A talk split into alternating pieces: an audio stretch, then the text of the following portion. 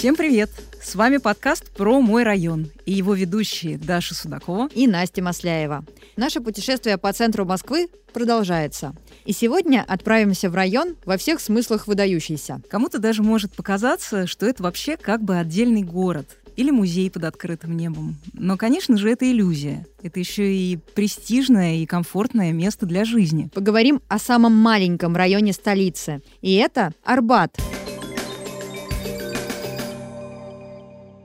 Существует миф, что москвичи никогда не бывают на Арбате, что это, дескать, место только для туристов. Скорее всего, это связано с тем, что, когда упоминают Арбат, на ум в первую очередь приходит именно Старый Арбат. Ну, конечно, одна из первых и самых известных улиц Москвы. Да, но вокруг этой достопримечательности располагается целый район под названием Арбат.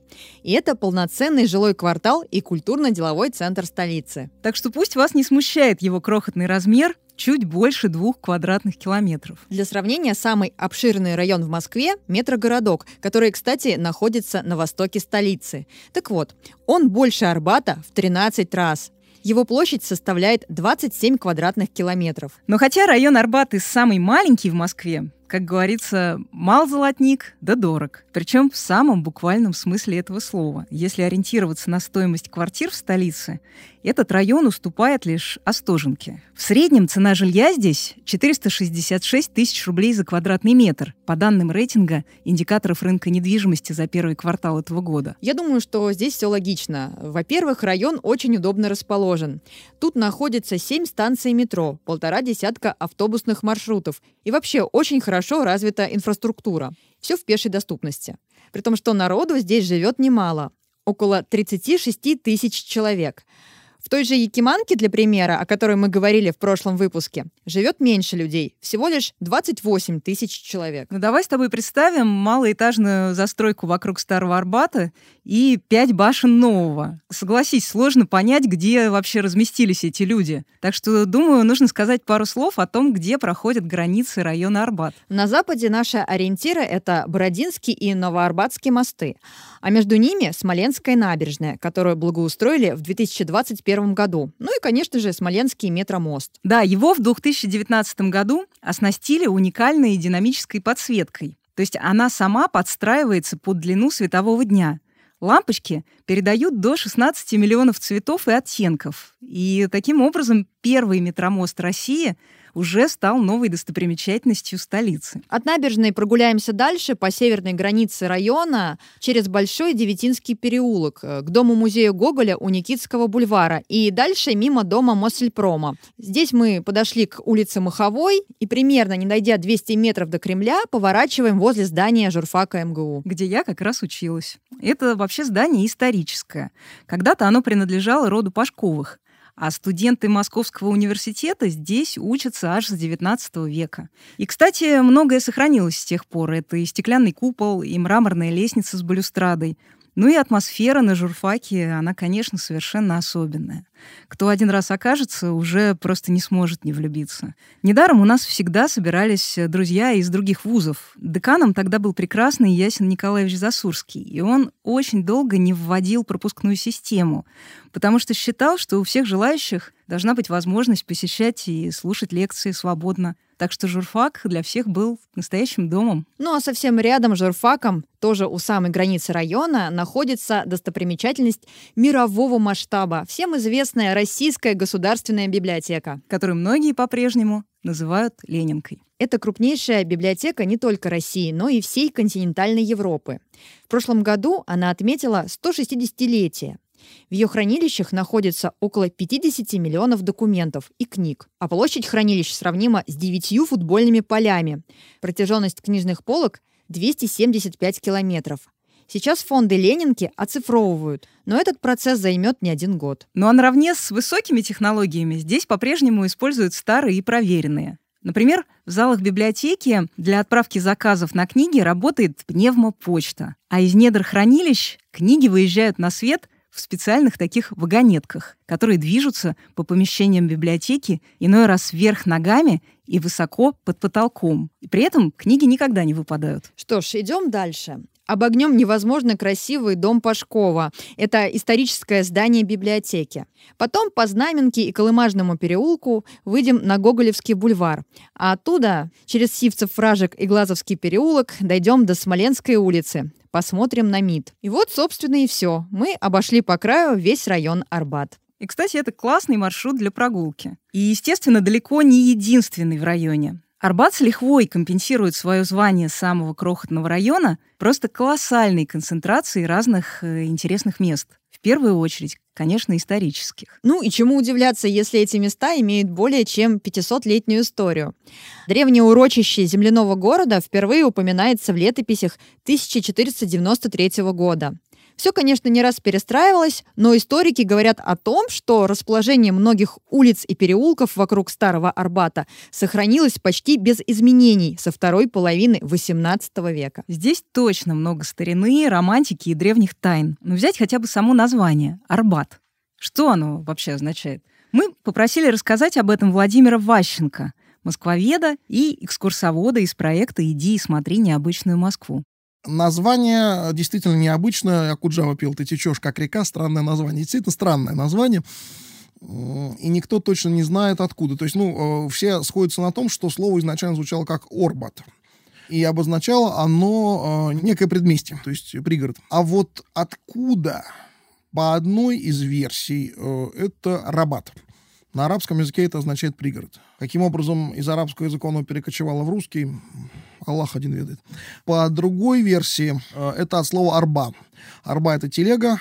Действительно, там в районе Волхонки существовала э, слобода, где как раз вот ремонтировали эти телеги, а то и производили, ну, не производили, кустарным образом делали. И, возможно, как раз вот это более вероятное название. Ну, есть еще несколько версий, самых, в том числе, таких небывалых и трудно воспринимаемых. Но вот все сходятся на том, что вот это слово «орбат», оно легло во слово последующему слову «арбат». А, по поводу того, кто жил. А, когда-то, а если точнее в 15 веке, а, там жили разные совершенно люди, то есть там существовали слободы, стоковая слобода, это поселение компактное людей, занятых определенной профессией. В районе как раз Арбатской площади и чуть подальше уже в сторону Арбата это была Стрелецкая слобода. Стрельцы там жили вплоть до Стрелецкого восстания, которое произошло в эпоху Петра Первого, как мы помним, а начали они там жить еще при, при Иване Грозном. Кроме этого, там были слободы плотников, например, отсюда вот некоторые названия плотников переулок уже дальше там и, в принципе, вот начиная от Причистинской набережной, заканчивая как раз Арбатом, все это огромное место стали называть Чертолье. Просто по имени ручья Чертары, который так извилисто пересекал. Собственное название отсюда идет Черт Нары, вот Чертары. А, и там, э, в этом районе, начинают жить э, самые известные дворянские фамилии. Начинают там иметь дома, очень такие добротные, я бы сказал, шикарные. Можно вспомнить фамилию Гагарины, вот это известная очень дворянская семья, которая там жила, Секретаревы, Оболенские, Толстой, Толстые.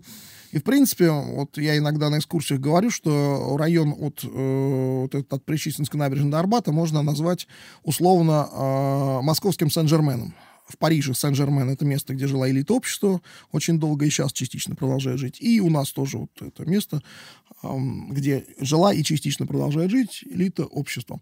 Владимир, а сейчас как? Район сильно изменился? Изменился, даже трудно сказать в какую сторону, но изменился однозначно после, конечно, пожара 712 года.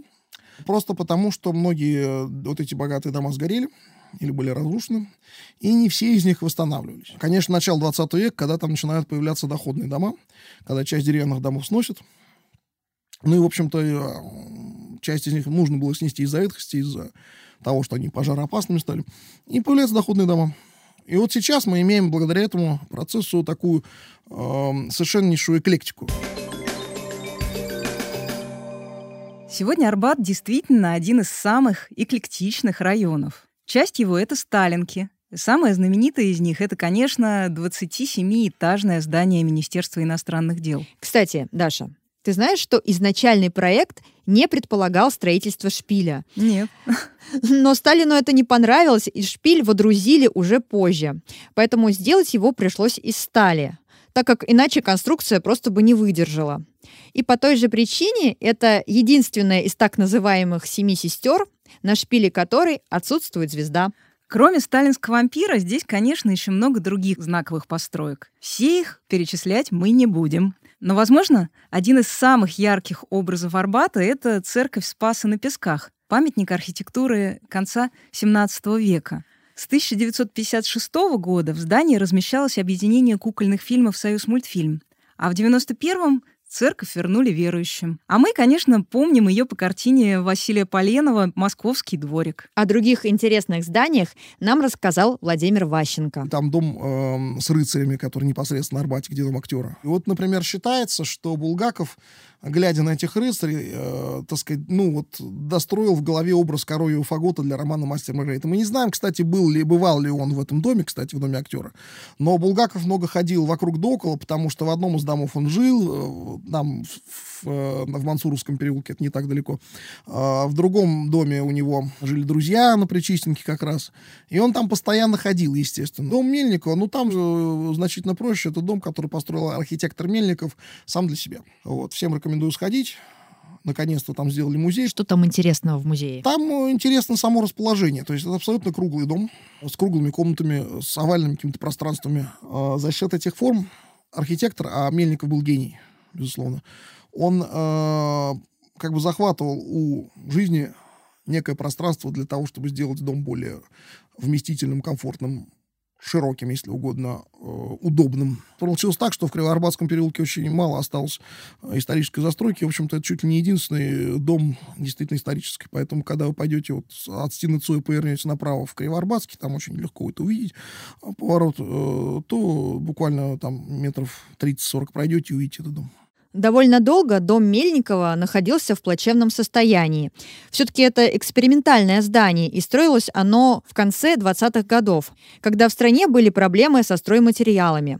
Так что кое-где вместо кирпичей Мельников был вынужден использовать песок.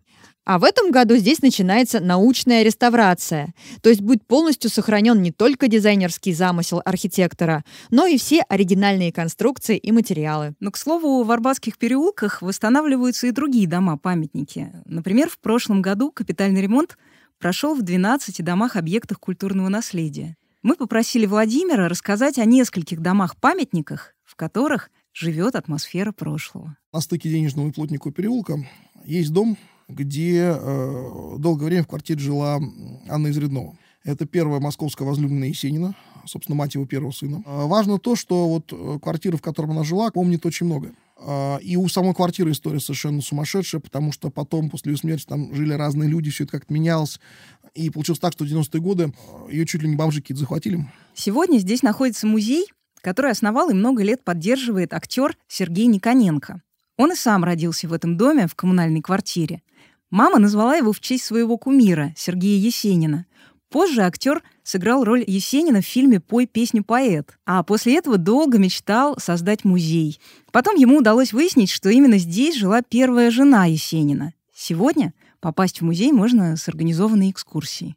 Второй музей, конечно, это филиал музея Пушкина. И тут мы подходим как раз к дому, где он жил. Это так называемый дом Хитрово. Этот дом очень легко найти, он э, прям недалеко от Мидовской высотки и бывшего Макдональдса. Двухэтажный, такого сейчас голубоватого цвета. Он действительно принадлежал дворянской семье Хитрово. Это такая очень древняя семья, э, основанная татарами, которые перешли на службу к э, московскому правителю. Но потом у этого дома была тоже судьба очень-очень странная, в том плане, что постоянно менялись жильцы, и все они были людьми интересными. Там жил брат Петра Ильича Чайковского, потом он снимал тоже второй этаж. Э, в 20 веке там очень недолгое время, но тем не менее жила поэтесса Цветаева. Там был любительский театр Красной Армии вскоре после революции. Пусть этого слова «любительский» не смущает. В художественный совет входили такие люди, как Мейерхольд, как Маяковский, как Луначарский, кстати. А первые роли там играл молодой Эраст Гарин. Если помните фильм «Джентльмен удачи», например, в 30-е годы, там располагался военный трибунал. А потом, уже после войны, там, как ни странно, разместили коммунальные квартиры. То есть сколько людей, сколько судеб, сколько вещей там побывало самых разных. Э, это, наверное, не в книгу можно написать, где главным героем будет дом. И там интересные мероприятия проходят, и выставки, связанные с Пушкиным, или с людьми, которые были знакомы с Пушкиным, и всякие иные мероприятия. То есть э, всем очень рекомендую. Наконец, рядом, вот если этот дом маленький, то рядом находится дом большой. Э, там был дом родителей поэта Бугаева, более известного как Андрей Белый. Но важно то, что К нему туда ходили еще люди достаточно известные. Там вот этот был кружок Арго творческий. Ну вот и он, собственно, он был не только там, но там проходили вот встречи его участников. А это и Дипиус, и Блок, и э, Брюсов, и целый ряд еще известных людей того времени. Вот это вот, собственно, те, кто сформирует так называемый Серебряный век в русской культуре художник Мусатов, например, вот все, все эти люди туда приходили, у них были абсолютно сумасшедшие по накалу страстей вот эти вечеринки, когда они читали свои стихи, обсуждали какие-то вот вещи в искусстве, думали, что со всем этим делать. Давай вспомним, может быть, кто-то из современных э, наших поэтов, либо артистов, любит гулять, либо живет на Арбате. Александра Сбурова можно встретить, если хорошо погулять. Там, а, он там а, родился, вырос и до сих пор живет. А если его встретить просто на улице, с ним можно вполне поговорить, он с удовольствием рассказывает вещи какие-то связанные с его детством. Там очень много живет ученых, преподавателей. До недавнего времени э, там жил, ну, не, не, не на самом Арбате, а вот рядышком, Василий Луновой. Собственно, он специально там жил, чтобы ходить в театр Вахтангова можно было удобно. А вот есть же еще такой э, бывший родильный дом Граурмана на улице Новый Арбат. Там говорят, да, что есть. очень много знаменитых людей тоже появилась на свет, там, как Ширвинд, Миронов, Булата Куджава. Что да, ты можешь да. рассказать об этом роддоме? В этом доме сейчас, кстати, Макдональдс или теперь уже вкусная точка. То есть роддома как такового уже не существует? Роддома не существует, к сожалению, да. Хотя действительно там, это правда, огромное количество людей, причем не только тех, кого ты назвала, там Ширвинд, Миронов, это понятно, их все знают. Но, например, такой э, писатель, выдающийся, которого ты наверняка тоже знаешь, Кир Булычев. Конечно. Вот. Вот он тоже там родился. А еще есть такое место, как бывшая собачья площадка. Боль всех историков, москвоедов и людей, которые давно живут в Москве. Да, как была. Маяковский писал, где живешь, мальчишка гадкий, на собачьей площадке. То есть это была какая-то огороженная, как мы привыкли видеть собачья площадка? Она нет, нет, нет, она не была, нет. В привычном понимании, конечно, нет. Она была огорожена зданиями, которые вокруг нее располагались. Это были различные доходные дома или просто дома вот, в том числе там деревянный, по-моему, один дом был. И вот эти вот дома образовывали такой уютный дворик, где действительно была такая площадка, во всех смыслах там был фонтан, эта площадка погибла во время создания Нового Арбата, который изначально назывался проспект Калинина. Дело в том, что на всем протяжении проспекта Калинина, он же Новый Арбат, э, находились вот эти все старые дома, созданные э, на рубеже конца 19-го, первой половины 20 веков. И то, что можно встретить в литературе о Москве э, или там на каких-то снимках, прорубают проспект Калинина, вот его в прямом смысле слова прорубали с помощью сноса или, по крайней мере, серьезного демонтажа домов, которые там располагались. Какие неочевидные туристические места есть, вот, о которых знают, может быть, только жители района Арбат? Или экскурсоводы? Со стороны Арбата, дом 51, там подворотня. Вот такая сарочка небольшая. Вот а если зайти, не надо там только ничего делать, пожалуйста, а просто пофотографируйте на свой смартфон, а, постойте, подышите воздухом там, э, такой вот, если можно так сказать, специфически старый московский воздух, вот он там. Во-первых, там э, это последний московский адрес блока. Он туда за несколько месяцев до смерти приехал и остановился у своего приятеля литературоведа одного. Блок вообще очень редко в Москве бывал, и все, что связано с блоком, это очень интересно. В этом доме часто бывал, или даже жил, я сейчас не помню, э, Анатолий Рыбаков писатель уже второй половины 20 века, автор романа «Дети Арбата». Собственно, вот он, э, поскольку был знаком с жильцами этого дома, и он э, записывал истории их жизни, и в переработанном виде они стали вот основой этого романа «Дети Арбата». Мне нравится «Дом 14». Нравится совершенно э, какими-то бредовыми историями, в которые, тем не менее, все верили. Там какая, э, так сказать, ситуация? Там жили, ну, дворянский дом был тоже дорогой, который погиб во время пожара, э, связанного с нашествием Наполеона. И потом там сделали дом, такой уже не очень богатый, в котором получилось так, что там семья, которая жила, то ли разъехалась, то ли умерла. И в итоге этот дом стали сдавать наем. И люди, которые там жили, жаловались, что там призраки живут. Там слышали какие-то голоса, какие-то топоты, как вот откуда-то снизу исходит голос. Потом выяснилось, когда полицейские пришли разбираться, что просто в полуподвале, в полуподвальном помещении живут местные бомжи, ну, 19 века. И они там, естественно, разговаривают. И вот, собственно, вот эти голоса были приняты за призраков. Арбат какой он, по-твоему? Арбат очень разный. Э, он, как, собственно говоря, и в архитектуре, и в истории эклектичен и нарезан каким-то винегретом, так и по своим жителям.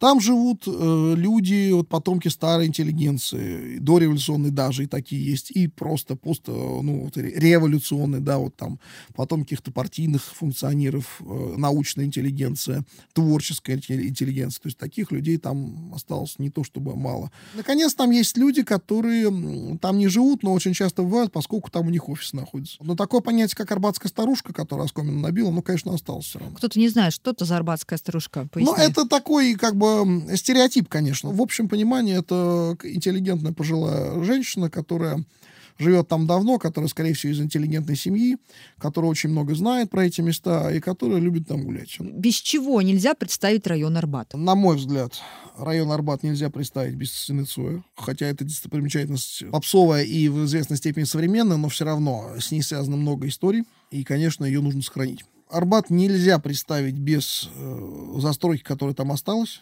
вот на, непосредственно на улице. Любой, любой дом, я считаю, достоин сохранения, потому что везде есть история своя. А, конечно же, это дом Мельникова.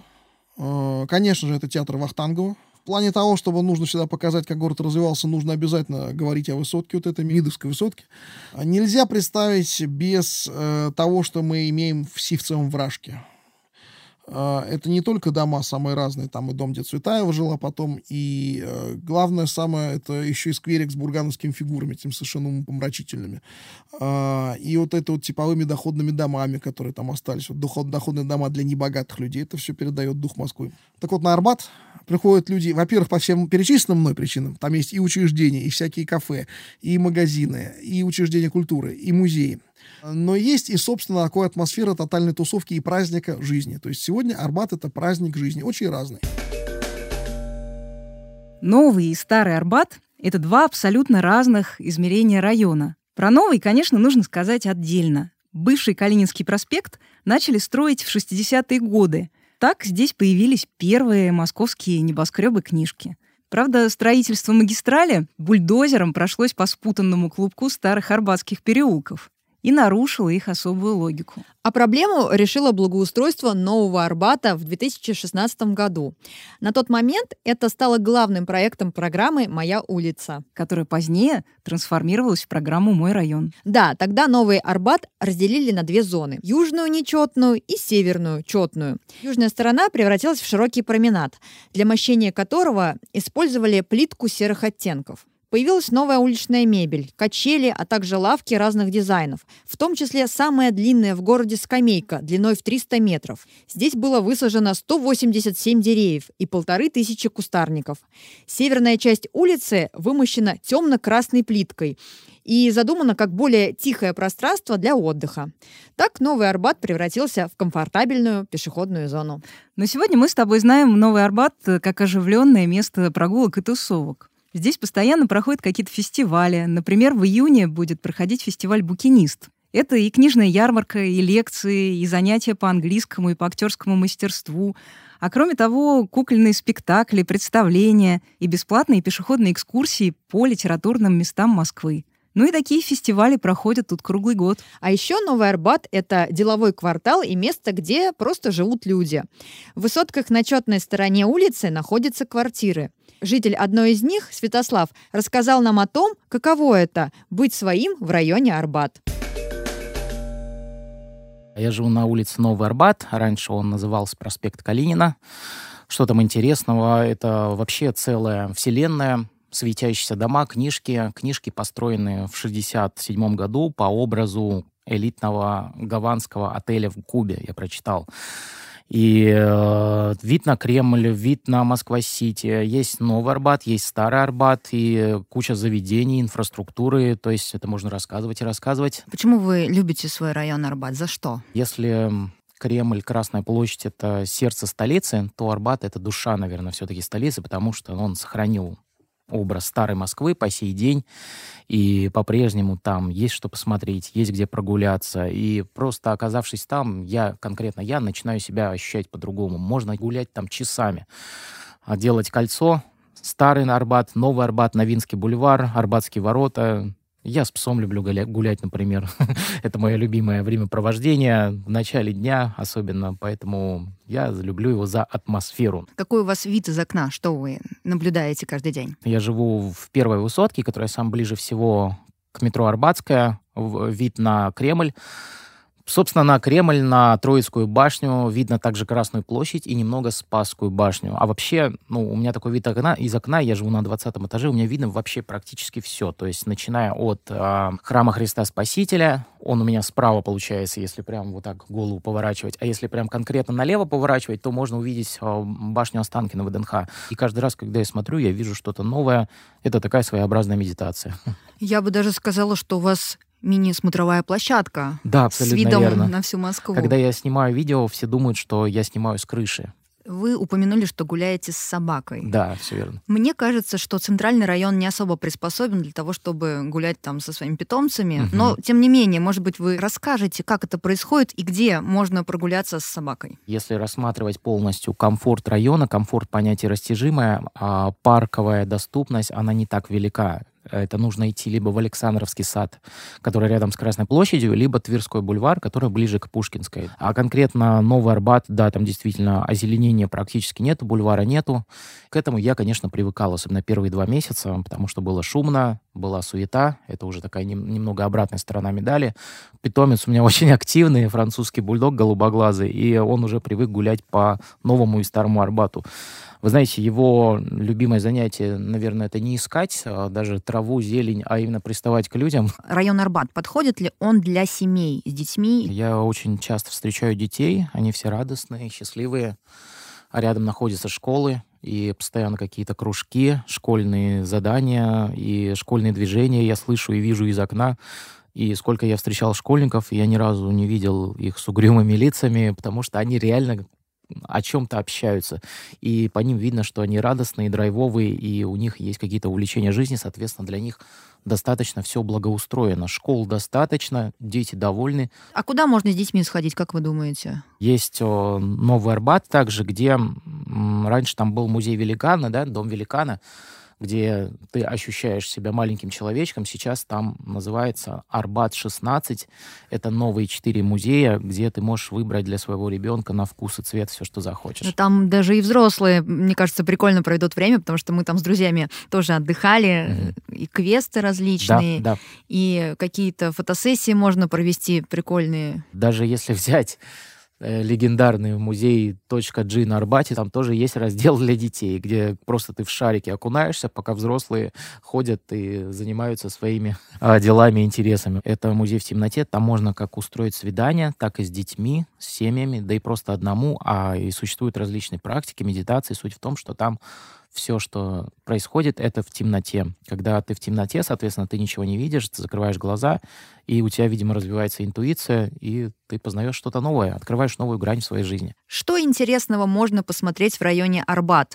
Исключая, естественно, пеший Арбат, о котором и так все знают. Сейчас я живу рядом с домом книги. Огромный дом книги, где можно зайти, взять любую книгу, пройти в читальный зал и абсолютно спокойно прочитать до конца, и не обязательно для этого даже покупать книгу. И никто не выгонит. Нет, можно взять чаю, читать, наслаждаться. Ну а где можно красиво пофотографироваться? Наверняка вы знаете. Когда я жил в 22 доме, это одна из высоток, есть доступ на крышу.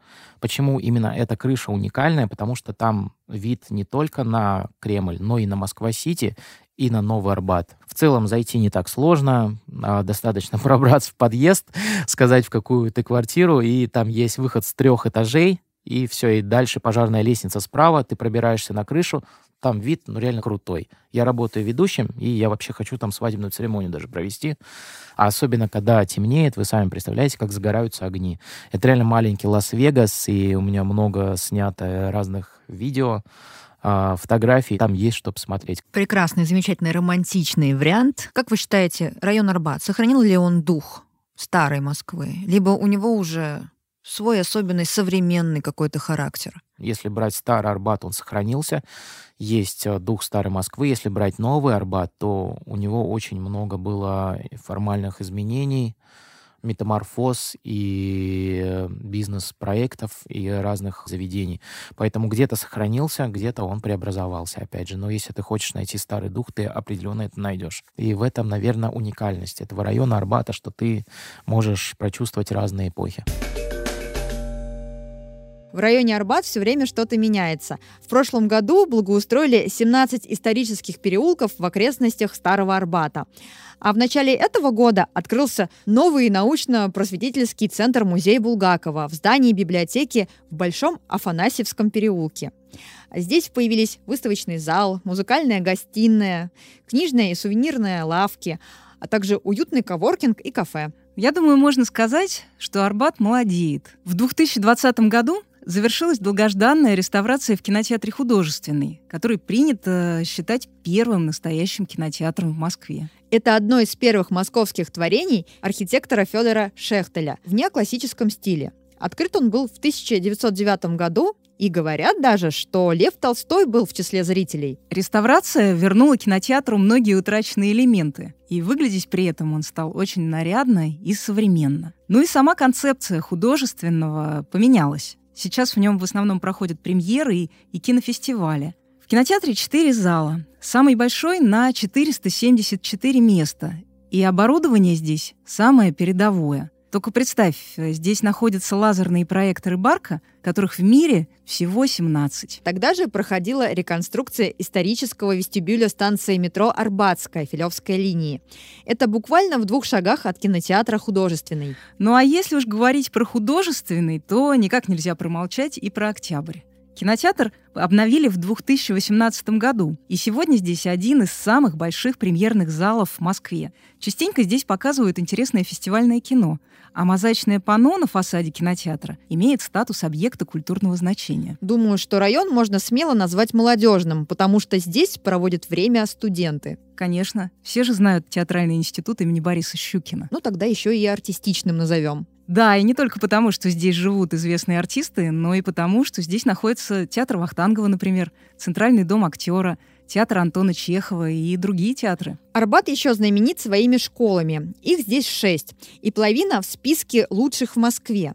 Кроме того, работают различные детские клубы и частные образовательные организации. Ну и вообще, мне кажется, если ты растешь в таком районе, ты прямо с воздухом впитываешь этот заряд русской культуры в местах, где жили Пушкин, Гоголь, Толстой, Брюсов, Белый, Акуджава. Ну, просто не может быть по-другому. Наверное, и правда Арбат можно назвать нашим Парнасом. Недаром и герб у района соответствующий. С анической капителью, раскрытой книгой, кистью и пером. Да, и не знаю, как ты, а я после прогулок по Арбату тоже чувствую заряд вдохновения. Надеюсь, как и все наши слушатели. Спасибо, что были с нами сегодня. До встречи через неделю в подкасте про мой район. Подписывайтесь на наши соцсети. Следите за новыми выпусками. И не забывайте поставить нам лайк или звездочку, если вам понравилось. С вами были Настя Масляева и Даша Судакова. Пока.